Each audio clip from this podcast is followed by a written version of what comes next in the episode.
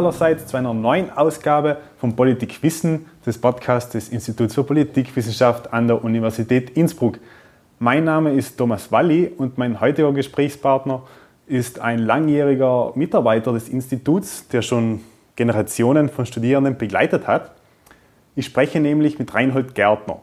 Lieber Reinhold, vielen Dank, dass du dir die Zeit genommen hast. Gern. Reinhold, du bist, wenn ich das richtig gesehen habe, seit nunmehr fast fünfunddreißig Jahren am Institut für Politikwissenschaft der Uni Innsbruck tätig. Wie war dein bisheriger Werdegang an der Uni? Zunächst einmal habe ich das Lehramt studiert, Geschichte und Englisch. Nachdem ich das abgeschlossen habe, habe ich äh, Politikwissenschaft angefangen, also das Probejahr gemacht und dann Politikwissenschaft angefangen. Bin dann über das äh, damalige Akademikertraining ans Institut gekommen. Akademikertraining war Unterstützung des A M S für Absolventen, Absolventinnen, die im akademischen Bereich arbeiten konnten. Da bin ich ans Institut gekommen, das war eben Mitte der neunzehnhundertachtziger Jahre. Habe dann am Institut meine Dissertation geschrieben, die war neunzehnhundertneunzig fertig und habe dann auch die Möglichkeit gehabt, mich da zu habilitieren. Das war neunzehnhundertfünfundneunzig abgeschlossen und so bin ich dann Ja, ins Institut hineingewachsen und am Institut verblieben. Was hat sich in deinen Augen seit damals, als du angefangen hast hier am Institut, so am, am stärksten geändert? Ganz am Anfang war es so, dass das Institut im Aufbau war. Das heißt, es war ein sehr, sehr kleines Institut. Anton Bellinger als äh, Institutsleiter, Ellen Palli von Anfang an dabei und dann noch einige wenige Personen von den jetzt äh, noch tätigen Bernhard Natter, Ferdinand Karlhofer und dann bin ich dazugekommen. Einige andere sind dann ausgeschieden, die in der Anfangsphase auch dabei waren. Das heißt, es war sehr, sehr familiär, es war ein kleines Institut. Was sich sehr deutlich geändert hat, das Institut ist gewachsen in vielerlei Hinsicht. Das heißt, allein wenn man die Beschäftigten anschaut, das ist jetzt eine relativ große Anzahl von Leuten, die da wissenschaftlich tätig sind. Was sehr deutlich geändert hat, war die äh, Zahl der Studierenden. Das heißt, Anfang auch eine eher überschaubare Anzahl und mittlerweile eine sehr, sehr große Anzahl von Studierenden. Das heißt, das Institut ist einfach gewachsen und größer geworden und was wir jetzt erleben, ist ein Generationenwandel. Das heißt, die wenigen noch verbliebenen Älteren scheiden in absehbarer Zeit aus und dann sind äh, großteils jüngere Personen am Institut tätig. Du bist ja thematisch recht breit aufgestellt. Eines der Themen, mit denen du dich eigentlich immer wieder beschäftigst, ist äh, das Thema des Rechtsextremismus. Kannst du uns kurz sagen, was der wesentliche Unterschied ist zwischen, zwischen Rechtsextremismus und Rechtspopulismus? Rechtsextremismus geht einmal von zwei Vorstellungen aus. Die eine Vorstellung ist die sogenannte Ideologie der Ungleichwertigkeit und das zweite ist jene der Gewaltakzeptanz. Beides muss zusammengehören. Beides kann man jetzt mit unterschiedlichen äh, äh, Themen füllen, aber diese Ungleichwertigkeit geht sehr stark davon aus, dass sie äh, ja auch ethnisch äh, definiert wird. Höherwertigkeit von verschiedenen Gruppen von Menschen oder weniger Wert, sehr stark verbunden auch mit einem ethnisch homogenen Nationalismus. Gewaltakzeptanz ist äh, nicht nur die selbst ausgeübte Gewalt, sondern auch, dass man akzeptiert, dass andere Gewalt ausüben. Da geht es nicht um das Gewaltmonopol des Staates, sondern dass Gewalt als Konfliktlösungsmuster eingesetzt wird. Rechtsextremismus wird sehr stark außerhalb des sogenannten Verfassungsbogens gesehen und zielt auch darauf ab, das System grundlegend zu ändern. Äh, beim Rechtspop, der Re- Rechtspopulismus wird stärker verbunden mit politischen Parteien und äh, da gibt es viele Überschneidungen. Also es ist so eine, auch so eine Grauzone. Und man kann nicht immer sagen, eindeutig, das ist das eine oder das andere. Sehr häufig ist beides. Und beim Rechtspopulismus äh, geht man davon aus, zunächst einmal beim Populismus, dass es sowas gäbe wie ein homogenes Volk, wobei sich gleich die Frage stellt, was ist eigentlich das Volk, wer gehört dazu, wer gehört nicht dazu. Und bei Populisten, dass sie so tun, als ob es nur ein Interesse gäbe und wir vertreten dieses Interesse. Das heißt, wir wissen, was ihr wollt und wir vertreten das. Das, das äh, ja, ignoriert, dass es praktisch schon Interessenpluralismus gibt in jeder Gesellschaft. Beim Rechtspopulismus kommt dann dazu, dass da die Ausgrenzung sehr wichtig ist, und zwar Ausgrenzung auf zwei Ebenen, auf einer horizontalen und vertikalen Ebene. Horizontal heißt wir und die anderen. Wir da drinnen, ihr da draußen. Paradebeispiel aktuell die Flüchtlinge, die Ausländer. Das heißt, wir, die scheinbar anständigen, fleißigen, tüchtigen und die anderen, die auf jeden Fall das nicht sind.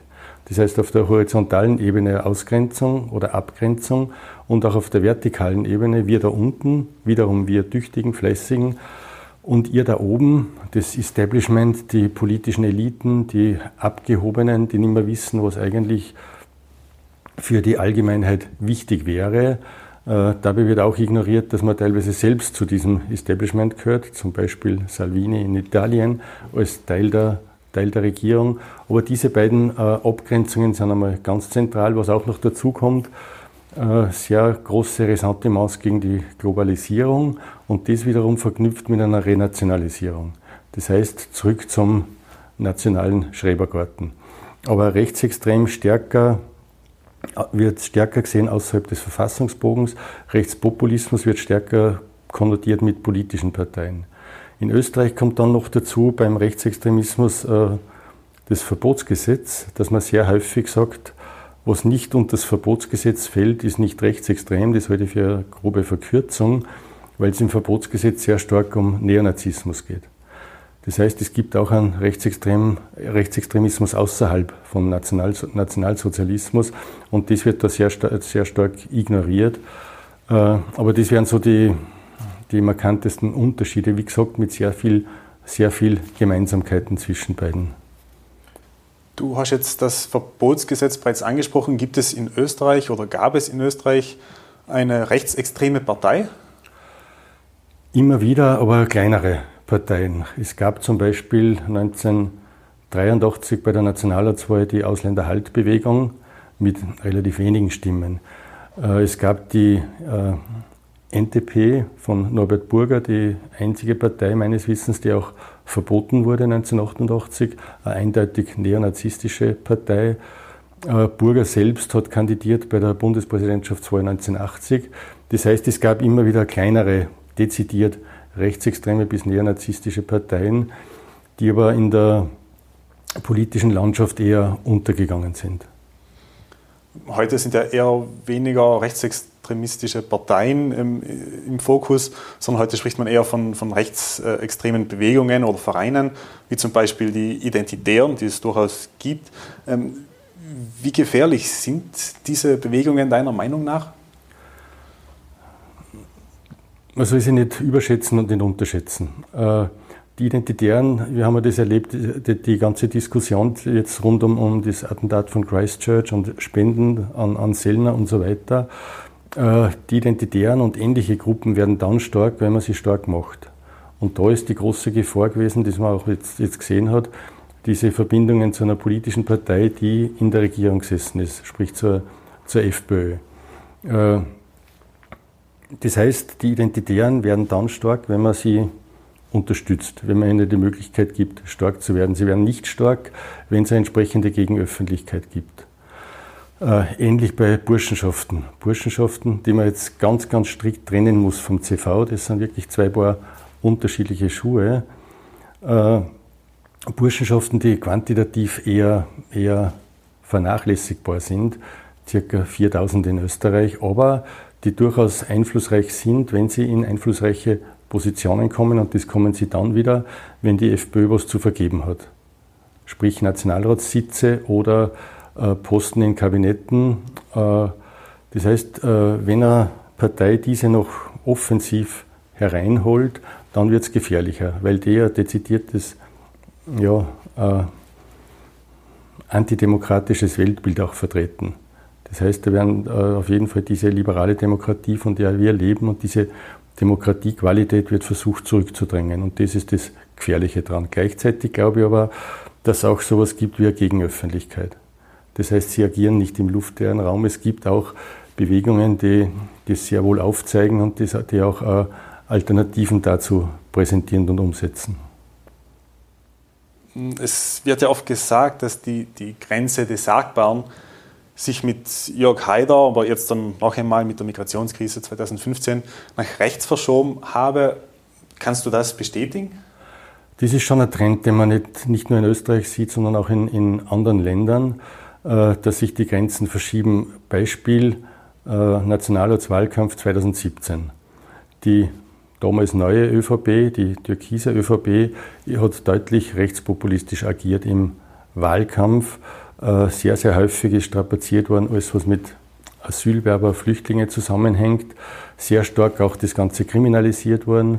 Sehr stark, dass die nur kommen, um Sozialstaat auszunützen und, und, und. Das heißt, die Warnung vor einem ja, politischen Islam war, war allgegenwärtig. Das ist ein Beispiel dafür. Und auch wie die ÖVP agiert hat in dieser kurzen Regierungsphase, hat man schon gesehen, dass das ein Ruck nach rechts ist. Aber auch bei, bei anderen politischen Parteien, Mitteparteien in, in Europa hat man das Phänomen gesehen. Und das sieht man auch in, in, äh, bei, bei anderen Beispielen, etwa der Begriff der Umvolkung. Da gab es Anfang der neunzehnhundertneunziger Jahre eine große Aufregung um Andreas Mölzer, der den Begriff damals verwendet hat. Parteiinternes Schiedsgericht und, und, und. Mittlerweile fällt das gar nicht mehr auf, wenn solche Begriffe äh, verwendet werden. Man spricht schamlos vom Bevölkerungsaustausch und Ähnlichem.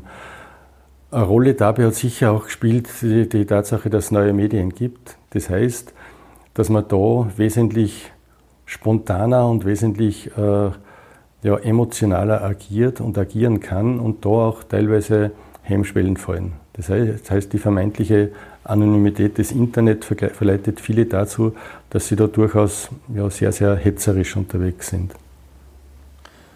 Und warum glaubst du, ist gerade heute der Rechtspopulismus äh, so stark und äh, so im Vormarsch? Nicht nur in Österreich, sondern weltweit, also von Frankreich angefangen über Italien, U S A und so weiter. Die Liste ließe sich endlos fortsetzen. Weil rechtspopulistische Parteien vermeintlich einfache Lösungen bieten. Das heißt, wir haben bestimmte gesellschaftliche, politische Probleme und die Antworten darauf sind nur teilweise zufriedenstellend. Äh, Rechtspopulistische Parteien sagen, wir können das im Handumdrehen lösen und äh, ja, in den meisten Fällen müssen sie nicht, müssen sie es nicht lösen, weil sie keine Regierungsverantwortung haben. Wenn sie es doch haben, dann können sie es nicht lösen. Aber das geht in den, oder, oder, ja, tritt in den Hintergrund. Äh, gleichzeitig ist auch sowas da wie ein, wie ein Versagen der bisher etablierten politischen Parteien, das heißt der politischen Mitte.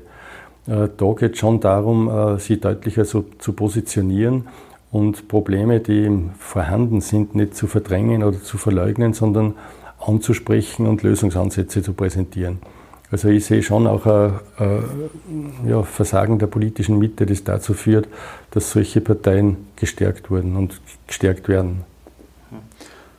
Österreich hatte ja bis Ende Mai zweitausendneunzehn eine türkis-blaue Regierung. War diese Regierung in deinen Augen rechtspopulistisch? Aus meiner Sicht hat diese Regierung sehr, sehr viele Züge gezeigt, die man eindeutig dem Rechtspopulismus zuordnen kann. Beispiel Mindestsicherung. Das heißt, es ist sehr stark darum gegangen, so, so äh, einen Spalt zu ziehen oder eine Grenze zu ziehen zwischen uns und den anderen.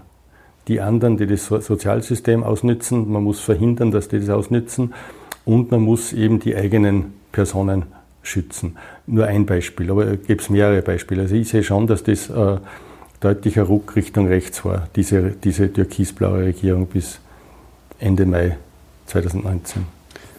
Du hast ja gesagt, dass äh, rechtspopulistische Parteien, wenn sie in der Regierung sind, oftmals scheitern, weil sie diese einfachen Lösungen nicht äh, umsetzen können. Ähm, hat der Ibiza-Skandal gezeigt, dass Rechtspopulisten nicht regieren können? Der Ibiza-Skandal hat eher gezeigt, wie dumm manche agieren können. Das heißt, das war eigentlich eine, eine, eine ja, unglaubliche Dummheit dieser beiden Hauptakteure damals. Äh, Rechtspopulisten haben in der Regierung eben das Problem, dass, dass sie ihre Versprechen nicht umsetzen können. Beispiel zweitausend und Folgejahre. Die FPÖ ist implodiert. Sie hat ihr Klientel nicht befriedigen können. Äh, gibt es auch andere Beispiele. Dafür ein Gegenbeispiel wäre die S V P in der Schweiz, also die Schweizerische Volkspartei, die sehr lang schon in der Regierung ist in der Schweiz, wobei das wiederum ein anderes politisches System ist und so weiter. Äh, grundsätzlich ist es so bei, bei rechtspopulistischen Parteien, dass es zwei unterschiedliche Meinungen gibt, die durchaus teilweise kompatibel sind. Äh, man braucht sie, weil sie Missstände aufzeigen. Äh, andererseits, sie können aber eine Gefahr sein für die Demokratie. Das heißt, wenn sie an der Macht sind und dann versuchen, äh, die liberale Demokratie äh, in Richtung illiberale Demokratie, Stichwort Orbán, äh, abzuändern, dann kann das durchaus eine Gefahr sein. Und wie man sieht, ist die Gefahr auch real. Also noch nicht in Österreich, aber auch in den letzten, äh, in der letzten Regierung hat man gesehen, dass da einiges in, in Bewegung kommt. Gängelung von Medien und so weiter und so fort. Das heißt, das sind so erste Anzeichen. Also wenn man sie länger unbeobachtet agieren lässt, kann das sehr, sehr gefährlich werden. Kommen wir jetzt zum politischen System Österreichs in einer allgemeineren äh, Hinsicht. Äh, wie hat sich das äh, politische System Österreichs seit neunzehnhundertfünfundvierzig nach dem Zweiten Weltkrieg in groben Zügen gewandelt? Was sich mal deutlich gewandelt hat, war das Ende der politischen Lager. In Österreich haben wir ja diese drei politischen Lager gehabt, schon in der Ersten Republik, dann auch lange Zeit in der Zweiten Republik, entlang dieser Lager auch politische Parteien. Das heißt, Österreich war so ein klassisches zweieinhalb Parteiensystem. Zwei große, ÖVP-SPÖ und eine kleinere Partei, die FPÖ, am Anfang noch mit der, mit der KPÖ kurz. Das ist lange Zeit stabil geblieben. Und mittlerweile, beginnend in den neunzehnhundertachtziger Jahren, haben wir äh, eindeutiges Mehrparteiensystem. Wir haben mehr Parteien, die im Nationalrat vertreten sind, waren jetzt aktuell fünf, vorher waren es sogar sechs. Wer weiß, wie es im Herbst ausschauen wird. Wahrscheinlich sind mindestens fünf dann wieder drinnen vertreten. Das heißt, Parteien werden, werden bunter oder die Parteienlandschaft wird bunter. Ein anderer Punkt, der sich sicher auch geändert hat, war so der Umgang oder das Verhältnis zwischen Politik und Medien. Da war sicher Zäsur äh, ja, einerseits Josef Klaus und Bruno Kreisky. Das heißt, Bruno Kreisky, der erste Bundeskanzler, der Medien für sich nützt und sehr, sehr offensiv auf Medien auch zugeht und dieses, ja, auf dieser Klaviatur sehr gut spielen kann. Klaus vorher war noch eher ja, sehr, sehr zurückhaltend gegenüber Medien. Aber seit Kreisky äh, ist das Verhältnis zwischen Medien und Politik deutlich anders geworden. Mittlerweile wäre es undenkbar, das eine ohne das andere sich vorzustellen. Äh, war ein zweiter Punkt. Äh, anderer Punkt, dass äh, die Wähler und Wählerinnen sehr viel mobiler worden sind. Das heißt, äh, in der, den ersten Jahrzehnten hat man immer dieselbe Partei gewählt. Hängt auch noch mit dieser Lagerstruktur zusammen. Auch das hat sich geändert. Mittlerweile wählen viele Personen bei der einen Wahl die Partei X, bei der anderen Partei Y und nächstes Mal wieder ganz anders. Das heißt, man ist sehr viel flexibler geworden. Der Wechselwähleranteil hat sehr, sehr deutlich zugenommen, damit auch die, die Berechenbarkeit abgenommen. Das heißt, Wahlergebnisse sind weniger leicht vorhersehbar, als das in früheren Zeiten war. Ja, das wäre so eine, so eine dritte wichtige Änderung gewesen. Eine Zäsur in der Zweiten Republik war sicher Mitte der neunzehnhundertachtziger Jahre. Das heißt, Mitte der neunzehnhundertachtziger Jahre äh, aufgehängt an der Person Kurt Waldheim, aber vorher schon Walter Reda, dass man erstmals sich äh, gezwungen sah, mit dem Nationalsozialismus äh, auseinanderzusetzen. Und da hat sich schon einiges getan. Das heißt, vorher eher verdrängen und verschweigen und seit Mitte der neunzehnhundertachtziger Jahre ein anderer Umgang mit dem Nationalsozialismus, dass man auch sagt, okay, wir waren Teil des Ganzen, wir haben mitgemacht dabei, jetzt nicht Österreich als Land, das ja Teil des Deutschen Reichs war, aber Österreicher und Österreicherinnen als, als Akteure, Globocznik, Kaltenbrunner, Hitler und, und, und. Und wir tragen auch einen Teil der Verantwortung. Das heißt, wir waren mitschuld an diesen Verbrechen. Das hat sich sicher sehr, sehr deutlich geändert. Wir werden zu diesem Punkt ähm, Erinnerungskultur und Nationalsozialismus in Österreich später nochmal kommen. Zuerst hätte ich noch eine Frage zum, zum politischen System in, äh, Österreichs im, im Allgemeinen. Wie glaubst du, sieht jetzt die Zukunft Österreichs in dieser Hinsicht aus? Du hast gesagt, dass die Parteienlandschaft hat sich, hat sich gewandelt, auch eine Entwicklung, die wir in anderen Staaten haben. Ähm, die Lager äh, haben sich äh, äh, fast schon aufgelöst. Äh, wie glaubst du, entwickelt sich Österreichs Demokratie in den nächsten Jahren? Die politische Landschaft wird noch bunter werden, vermute ich jetzt einmal. Das heißt, ich wäre nicht überrascht, wenn es auch bei, bei zukünftigen Wahlen neue Parteien gibt, die teilweise länger, teilweise kürzer überleben. Haben wir schon erlebt, Team Stranach, fast, fast schon immer in, in Erinnerung, aber kurz einmal so ein Hype um dieses Team, Piraten und andere Parteien, die so, so Stichflammen waren und sehr schnell wieder verschwunden sind. Liste Jetzt oder Liste Pilz, wie auch immer, äh, vermutlich im Herbst auch Geschichte, werden wir dann sehen. Das heißt, da, da tut sich einiges, da ist einiges in, in Bewegung, was auch einiges heißt für, für Regierungsbildungen. Das heißt, es könnte durchaus in nächster Zeit komplizierter werden, dass sie so klassische Zweierkoalitionen nicht mehr ausgehen, dass vielleicht einmal drei Personen braucht oder drei Parteien braucht. Gleichzeitig wird sich die, die Rolle des Bundespräsidenten ändern oder vielleicht einmal einer, einer Präsidentin.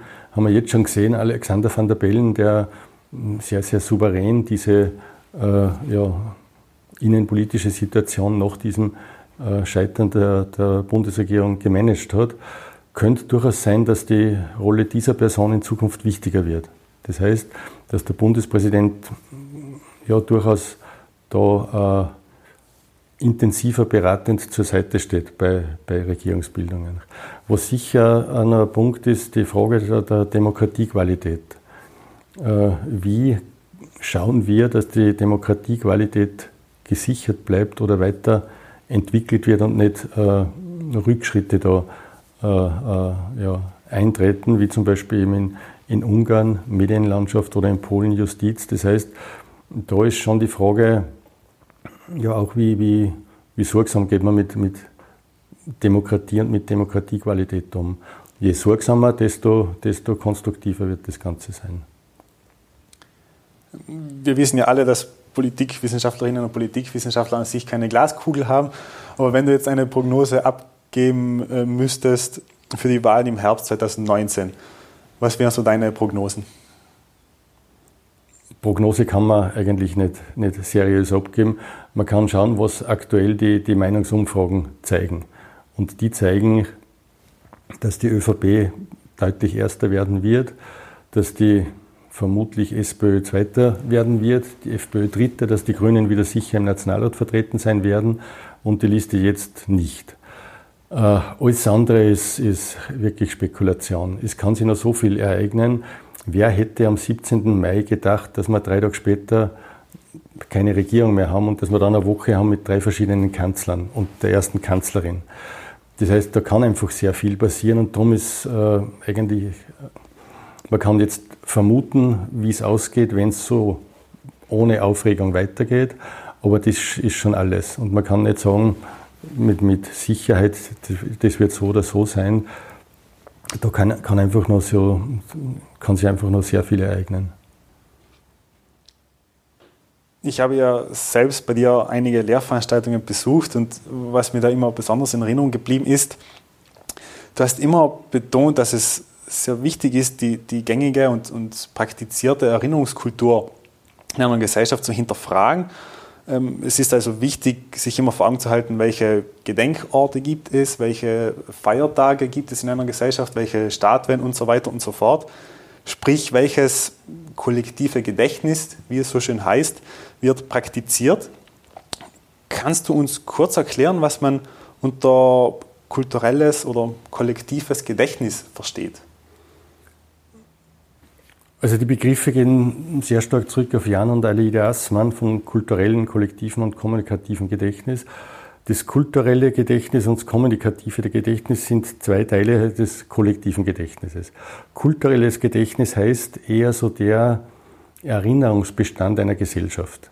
Das heißt, wie wir heute in Österreich Maria Theresia sehen oder die Babenberger oder anderes. Das heißt, der schon weitere, weiter zurückliegende Erinnerung, die sehr stark abgesichert ist durch die Geschichtswissenschaft.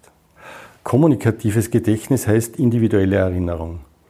Das heißt, wie wir uns an unsere äh, ja, Vergangenheit erinnern, ist dementsprechend wesentlich kürzer und dementsprechend auch sehr viel subjektiver. Beispiel, nehmen wir zwei Personen, die jetzt von mir aus fünfundachtzig Jahre sind, und die eine Person war Aufseher im K Z Mauthausen und die andere Person war Häftling.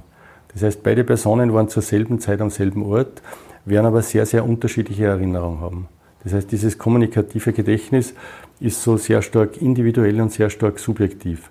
Und insgesamt entsteht da sowas wie ein kollektives Gedächtnis, das heißt, woran sich eine Gesellschaft erinnert. Und diese, diese Vergangenheit ist nichts, was abgeschlossen ist. Das heißt, Vergangenheit wird sehr stark interpretiert. Beispiel noch einmal Umgang mit dem Nationalsozialismus.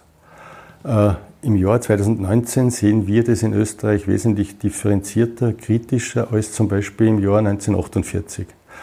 Damals oder auch noch bis neunzehnhundertfünfundfünfzig oder bis in die sechziger Jahre sehr stark so die, ja, diese Vorstellung, Österreich, es wollte eigentlich niemand den Nationalsozialismus, war irgendwie eine blöde Geschichte, ist passiert, aber eigentlich von außen aufgedrängt und und und. Das heißt, das wird jetzt wesentlich anders dargestellt und auch anders rezipiert, auch aufgrund von historischen Quellen. Und äh, das ist das Interessante, äh, wenn man dann schaut, wie sie, wie sie eine Gesellschaft erinnert. Und da ist eben die, die Geschichte ein wichtiger Teil, aber die Geschichte ist auch für die unterschiedlichen Teile einer Gesellschaft unterschiedlich. Äh, Andreas Hofer, in Tirol nicht wegzudenken. Andreas Hofer muss für alles herhalten. Äh, von irgendwelchen Käsesorten bis zu, keine Ahnung, äh, alles Mögliche. Andreas Hofer wird für alles instrumentalisiert. Wir haben vielleicht noch irgendwie einen historischen Bezug zu Andreas Hofer. Aber haben das Personen, die neunzehnhundertachtzig nach Tirol zugewandert sind und jetzt in Tirol leben, für die ist möglicherweise Andreas Hofer irgendeine historische Figur wie Karl der Große, ohne direkteren Bezug. Das heißt, Äh, unsere Gesellschaften werden heterogener, damit wird auch das, das Geschichtsbild anders, weil andere Facetten dazukommen.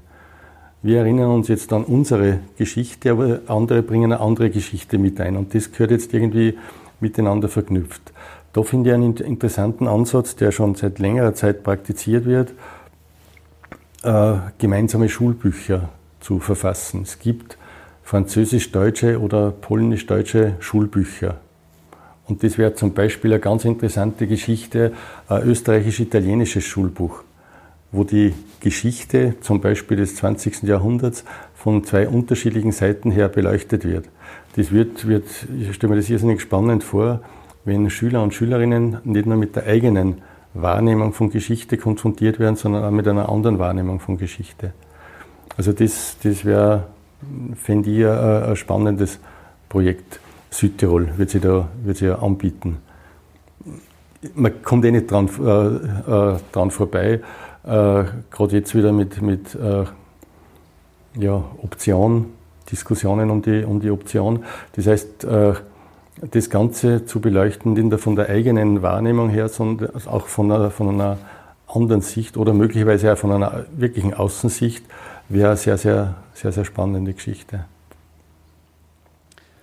Du hast es jetzt bereits äh, mehrere Male angesprochen. Ähm, die Erinnerungskultur und Nationalsozialismus, das ist in Österreich eine etwas besondere Beziehung. Kannst du uns kurz da diesen Wandel in dieser Erinnerungskultur speziell mit, äh, zum Nationalsozialismus äh, zeigen? Zunächst einmal ist der, der Nationalsozialismus eher verdrängt worden in Österreich. Die Beteiligung von Österreichern und Österreichern ist eher verdrängt worden. Äh, man wollte damit eigentlich wenig zu tun haben oder nichts zu tun haben, mag vielleicht politisch Sinn gemacht haben nach neunzehnhundertfünfundvierzig, aber mittlerweile geht man da wesentlich anders um. Franz Vranitzky war der erste Bundeskanzler, der sich im Namen der Bundesregierung entschuldigt hat für die Verbrechen, die Österreicher und Österreicherinnen begangen haben. Das war sicher so, so ein Gesinnungswandel. In Österreich war lange Zeit ähm, so Mauthausender Inbegriff für nationalsozialistischen Terror. Schulklassen sind auf den Wienwochen geschwind in Mauthausen vorbei, dann war das Kapitel Zeitgeschichte abgehakt. Mittlerweile geht man wesentlich differenzierter darum, damit um. Äh, Gerade am Beispiel Mauthausen, da hat man vor wenigen Jahren äh, das pädagogische Konzept überarbeitet und äh, aus meiner Sicht sehr gut, äh, sehr gute Lösung gefunden. Wenn man dort jetzt Schul äh, Führungen macht für Schulklassen, dann äh, wird sehr stark davon ausgegangen, äh, was hat das Ganze mit mir zu tun. Das heißt, wie passt Mauthausen oder passte Mauthausen damals in die, in die, äh, in die ganze Umgebung? Äh, und welchen, welchen Teil äh, haben Bewohner äh, der entsprechenden Regionen da dazu geleistet, auf beiden Seiten, als Mittäter oder als, äh, als die, äh, Leute, die Widerstand geleistet haben. Aber man geht nicht mehr aus von dieser Schockpädagogik, so, so schlimm und nie wieder, bei aller, bei aller Grausamkeit. Man geht davon aus, dass man sagt, äh, wie kann man äh, dieses Kapitel unserer jüngeren Geschichte für Schüler und Schülerinnen so präsentieren, dass die nicht sprachlos zurückgelassen werden, sondern das Ganze reflektieren und sagen, was hat das jetzt, welche Bedeutung hat das jetzt für, für, meine, für mein Leben, für meine, für meine Zukunft? Mauthausen ist sicher ein, ein sehr wichtiger ähm, Gedenkort äh, für Österreich. Gibt es deiner Meinung nach auch weitere Gedenkorte, die sehr gut gelungen sind? Hartheim wäre eins. Hartheim, äh, ja, in Hartheim sind ungefähr dreißigtausend Menschen mit Behinderung, vor allem Menschen mit Behinderung, ermordet worden, war eine dieser sechs sogenannten Euthanasieanstalten. Und Hartheim, das Schloss Hartheim, ist lange Jahrzehnte nach neunzehnhundertfünfundvierzig einfach dort gestanden. Und dann hat man in den neunzehnhundertneunziger Jahren angefangen, der Verein Hartheim war da sehr, sehr wichtig, hat man angefangen, wirklich dort eine Gedenkstätte zu errichten. Hat sehr viele Schwierigkeiten gegeben, aber im Endeffekt ist das dann doch gelungen. Und aus meiner Sicht sehr gut gelungen. Man hat diesen, äh, diesen Teil des, also des, des Erdgeschoss äh, dieses äh, Renaissance-Schlosses hat man äh, ja, so als Dokumentationszentrum mehr oder weniger äh, hergerichtet, äh, auch als Gedenkstätte. Äh, auch künstlerisch recht interessant, wie ich finde. Also man hat das wirklich gut gemacht. Dazu kommt, also wird einmal dokumentiert, was ist dort geschehen. Und man kann auch, äh, man hat auch Raum für, für individuelle ja, Gedenken, äh, Erinnerung, wie auch immer, Reflexion. Man hat dann im ersten Stock eine Ausstellung, eine ständige Ausstellung der Wert des Lebens. Das heißt, da wird noch einmal äh, darauf eingegangen, wie ist in der Geschichte der Umgang mit Behinderung gewesen. Und das finde ich auch sehr, sehr spannend, äh, weil das ein Thema war, das immer schon gegeben hat und das nach wie vor gibt und auch in Zukunft geben wird. Wie gehen wir um mit Menschen, die äh, von der Norm abweichen? Wobei man jetzt hinterfragen müsste, was ist eigentlich die Norm und wer legt die Norm fest? Aber Menschen, die offensichtlich einmal anders sind. Und wie gehen wir damit um, im konkreten Fall mit, mit Behinderung? Und das ist ein, ein ganz, ganz, ganz, ganz spannendes Thema. Also man hat da wirklich versucht, einerseits die die Verbrechen, die während der N S-Zeit dort verübt wurden, zu dokumentieren und aufzuzeigen, andererseits aber das Thema aufzugreifen und, und auf das Thema hinzuweisen. Spannende Geschichte ist auch eben dieses Friedensdenkmal in Molln, kleine Gemeinde in Oberösterreich.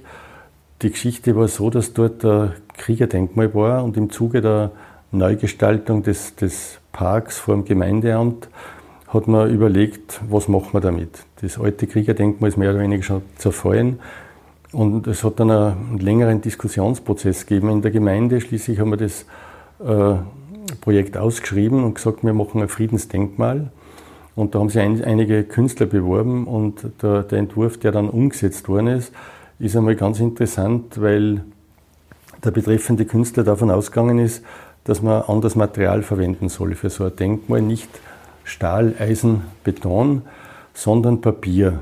Und das ist zunächst einmal überraschend. Es ist ein Denkmal geworden aus fünfhunderttausend Seiten D I N A vier Papier, die entsprechend in Glas, zwei Glashüllen äh, eingefasst sind. Äh, Hintergedanke war, Papier ist so das wesentliche Element.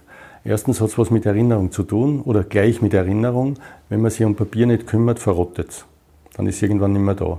Ähnlich ist es mit Erinnerung. Wenn man sich um Erinnerung nicht kümmert, dann sind irgendwelche Ereignisse irgendwann nicht mehr da.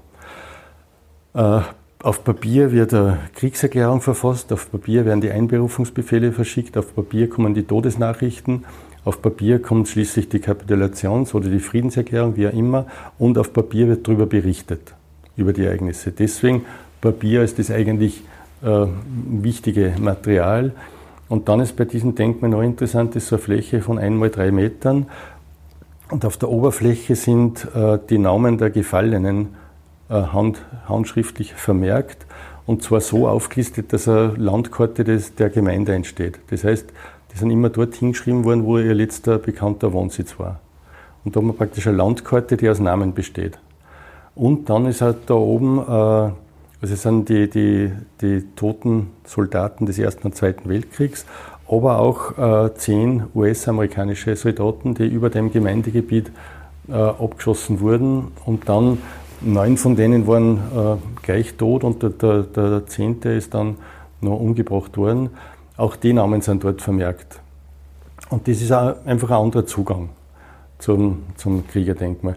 Gibt es noch eine Reihe von, von anderen Sachen. Äh, äh, Kriegerdenkmal in Silbertal, in, in Vorarlberg, wo lange Zeit ein S S-Verbrecher oben gestanden ist, der bei einem Häftlingsaufstand in einem Vernichtungslager äh, ums Leben gekommen ist, aber der ist eben tot gewesen, also Kriegerdenkmal. Was verschwiegen wurde, der war massiv beteiligt an den Verbrechen, die dort verübt wurden. Und da hat man dann auch im Zuge dieser Neugestaltung das anders gemacht. Äh, das alte Kriegerdenkmal ist weggekommen und jetzt ist dann im Boden eingelassen so Steinplatten mit Kommentaren. Und unter anderem wird auch die Geschichte äh, dieser einen Person da, da beschrieben, äh, warum der lange Zeit da eben oben war und als ja, mehr oder weniger Kriegsgefallener galt, aber eigentlich ein äh, Kriegsverbrecher war. Anderes Beispiel äh, in Krems. In Krems gibt es eine, eine Reihe von, von, interessanten, ja, von interessanten Denkmälern oder, oder Gedenkorten. In Krems gibt es das Steiner Tor. Steiner Tor an der Grenze Krems und Stein. Und da sind am, am Sockel dieses Tors auf beiden Seiten zwei Tafeln einlassen. Auf der einen sind zwei Jahreszahlen, ich glaube neunzehnhundertzweiunddreißig bis neunzehnhundertsiebenunddreißig, und auf der anderen Seite in dieser Stadt. Und äh, zunächst einmal weiß man nicht recht, was, was tun mit diesen beiden Tafeln. Und man kommt aber dann drauf, das war äh, der Zeitpunkt, in dem die letzten Juden aus dieser Stadt vertrieben wurden. Und so ist halt darauf hingew- äh, wird darauf hingewiesen, da ist was passiert in dieser Stadt und da ist was gewesen. Und äh, anderes Beispiel wäre Rechnitz, Rechnitz im Burgenland, äh, wo ein äh, ganz ein schlimmes Massaker stattgefunden hat, äh, Ende, oder, äh, Ende, Ende der, zu Ende der N S-Zeit, äh, vom Schloss Batjani. Da war ein rauschendes Fest und da waren die ganzen N S-Größen. Und gleichzeitig waren in dem Ort über zweihundert Juden, die waren noch eingesetzt für Grabungsarbeiten beim Bau des sogenannten Südostwalls. Und dann irgendwann einmal äh, geht man hin und die, der Großteil dieser, dieser Juden wird einfach umgebracht. Äh, ungefähr zwanzig werden nicht umgebracht, die müssen die anderen verschonen und die werden am nächsten Tag dann umgebracht. Und in dem Ort war Schweigen drüber. Das heißt, man weiß bis heute nicht, wo diese eigentlich vergraben wurden. Das ist nicht bekannt. Es gibt aber seit einigen Jahren einen Verein, äh, Refugius, der sich sehr, sehr intensiv mit die, auch dieser Geschichte auseinandersetzt. Und die haben auch dort so eine ja, Gedenkstätte errichtet, wo sie eben diese Geschichte beschreiben. Äh, und wie gesagt, da gäbe es in ganz Österreich viele Beispiele, aber das ist eher so eine, ja, schon großteils eine jüngere Erscheinung, aber da, da tut sie, tut sie sehr, sehr viel. Gedenkorte sind ja eine Sache, die, zur kollektiven, die zum kollektiven Gedächtnis beitragen. Eine andere sind, wie wir schon erwähnt haben, Zeitzeuginnen und Zeitzeugenberichte, die natürlich immer subjektiv sind, die aber eine, einen sehr starken Einfluss auf dieses kollektive Gedächtnis haben. Was bedeutet es für die Erinnerungskultur, dass jetzt die, die letzten Zeitzeuginnen und Zeitzeugen, die den Holocaust überlebt haben, im wahrsten Sinne des Wortes aussterben? Dass ein wichtiger Teil dieser, ja, dieser subjektiven Erinnerung wegfällt. Und Zeitzeugen haben vor allem eine, eine äh, riesen Vorteil gehabt, das war dieser, diese Direktheit der, der Erinnerung. Das heißt, es macht einfach einen Unterschied aus, wenn man mit jemandem redet, der das direkt erlebt hat, als wenn man darüber in Büchern liest oder darüber Filme sieht. Ich finde, es gibt ja großartige Filmdokumente, Shoah zum Beispiel und, und vieles andere. Aber es ist trotzdem noch was anderes, wenn man mit so einer Person direkt reden kann. Äh, da war in Österreich diese Zeitzeugenaktion in Schulen ab ungefähr ja, Ende der siebziger, Anfang der achtziger Jahre. Das heißt, Zeitzeugen sind in Schulen gegangen und haben dort berichtet über ihre, ihre äh, Geschichte. Äh, das war ganz, ganz unmittelbarer Bezug, den da Schüler und Schülerinnen bekommen haben. Das ist weg. Äh, Zeitzeugenberichte waren sehr subjektiv. Und dann gibt es daneben noch die Geschichtswissenschaft, die versucht, aufgrund der Quellenlage ein bestimmtes Ereignis, eine bestimmte Zeit zu beschreiben. Und das ist teilweise ein bisschen divergierend. Und äh, beides ergänzt aber einander. Und wir haben das jetzt nicht mehr, diese unmittelbare Erfahrung, aber wir haben die, die Erinnerungen von Zeitzeugen. Das heißt, da gibt es eine Unmenge von, von Literatur, einige großartige Sachen, Primo Levi zum Beispiel, nur einen zu nennen, oder Elie Wiesel, aber sehr, sehr viele. Das heißt, die Erinnerungen sind vorhanden, aber die Personen sind nicht mehr da. Das heißt, diese, die, diese ja, Emotionalität geht einfach verloren. Das ist so, das, das kann man nicht ändern. Aber ganz, ganz wichtig ist, dass diese... diese äh, dass es sehr viele Aufzeichnungen gibt von Zeitzeugen, sehr viele Erinnerungen, äh, ja, viel, unendlich viele äh, Filmdokumente und, und, und. Aber es ist anders worden. Diese, diese Art ist einfach nicht mehr da. Das heißt, dies, das ist weg und heißt aber nicht, dass das Thema weg ist. Mit dem Thema beschäftigen wir uns nach wie vor sehr, sehr intensiv, aber eben der, der, diese, diese Ja, der direkte Kontakt mit, mit direkt Betroffenen, der ist ja leider eben nicht mehr möglich. Du hast ja gesagt, dass es auch ähm, sehr wichtig war für Schulen und, und Schülerinnen und Schülern, dass Zeitzeuginnen und Zeitzeugen äh, hinkommen und mit den Schülerinnen und Schülern reden und, und sagen, was, äh, was sie erlebt haben. Äh, das passt jetzt zu einem weiteren Schwerpunkt von dir, nämlich der politischen Bildung äh, und der Bildungspolitik. Ähm, Wie kann oder, oder wie muss man junge Menschen heute erreichen, vor allem wenn es um, um solche Themen geht wie die Aufarbeitung des äh, Nationalsozialismus?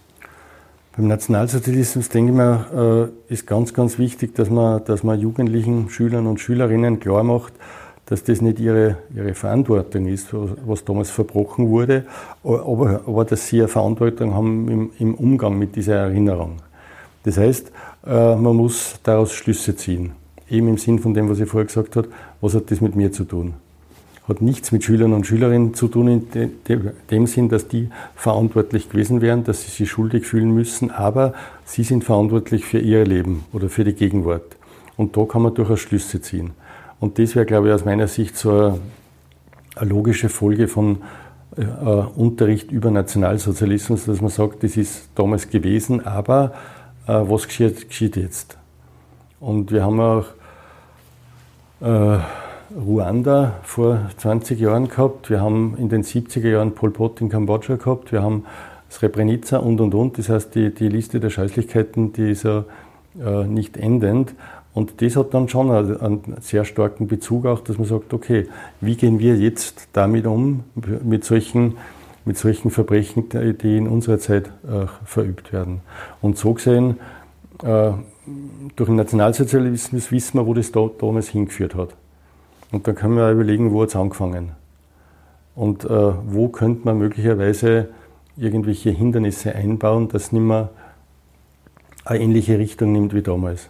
Und das wäre schon eine, eine wichtige Funktion von dem Unterricht über, über Nationalsozialismus. Weil wir gerade beim Thema Bildung im weitesten Sinne sind.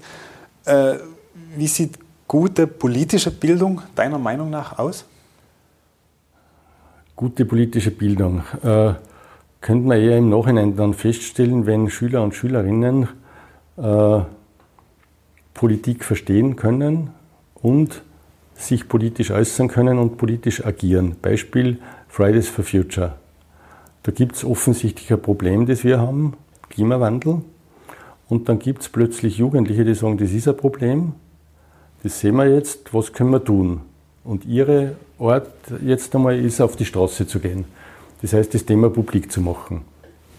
Das wäre für mich so eine Form von gelebter politischer Bildung oder ein Ergebnis von politischer Bildung. Das heißt, dass ich jetzt nicht nur verstehe, wie Politik funktioniert, sondern dass ich auch mich politisch artikulieren kann und dass ich ja, politische Manifestationen setzen kann.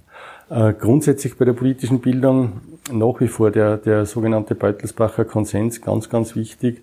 Äh, politische Bildung muss äh, das Überwältigungsverbot akzeptieren. Das heißt, dass Lehrpersonen niemals ihre Meinung den Schülern und Schülerinnen äh, aufoktroyieren dürfen, also dass sie nicht indo- indoktrinieren dürfen. Ihre Meinung ist eine von vielen.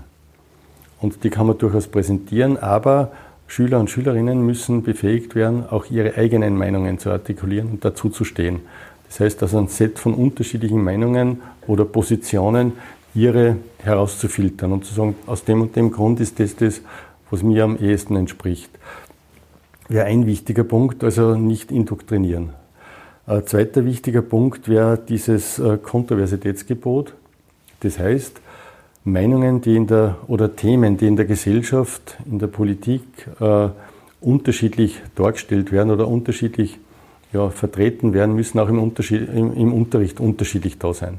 Das heißt, man muss den Meinungspluralismus, der in der Gesellschaft vorhanden ist, muss man in der Schule zulassen. Es ist einfach legitim, zu verschiedenen Themen unterschiedliche Meinungen zu haben. Beispiel noch einmal Flüchtlinge, dass jemand sagt, die Grenzen gehören dicht gemacht und der andere sagt, nein, auf keinen Fall, weil äh, da gibt es Argumente für das eine und für das andere. Und beides muss man mal stehen lassen und diskutieren drüber. Und dann kann man eine Meinung bilden. Aber äh, von vornherein zu sagen, nur das eine oder das andere ist richtig und eben das eine oder andere falsch, das wäre nicht äh, sinnvolle politische Bildung. Sondern zu sagen, es gibt diese unterschiedlichen Meinungen, für das eine spricht das und das und für das andere das und das und gegen das eine spricht wieder was anderes und gegen das andere. Das heißt, Meinungspluralismus wäre ganz wichtig.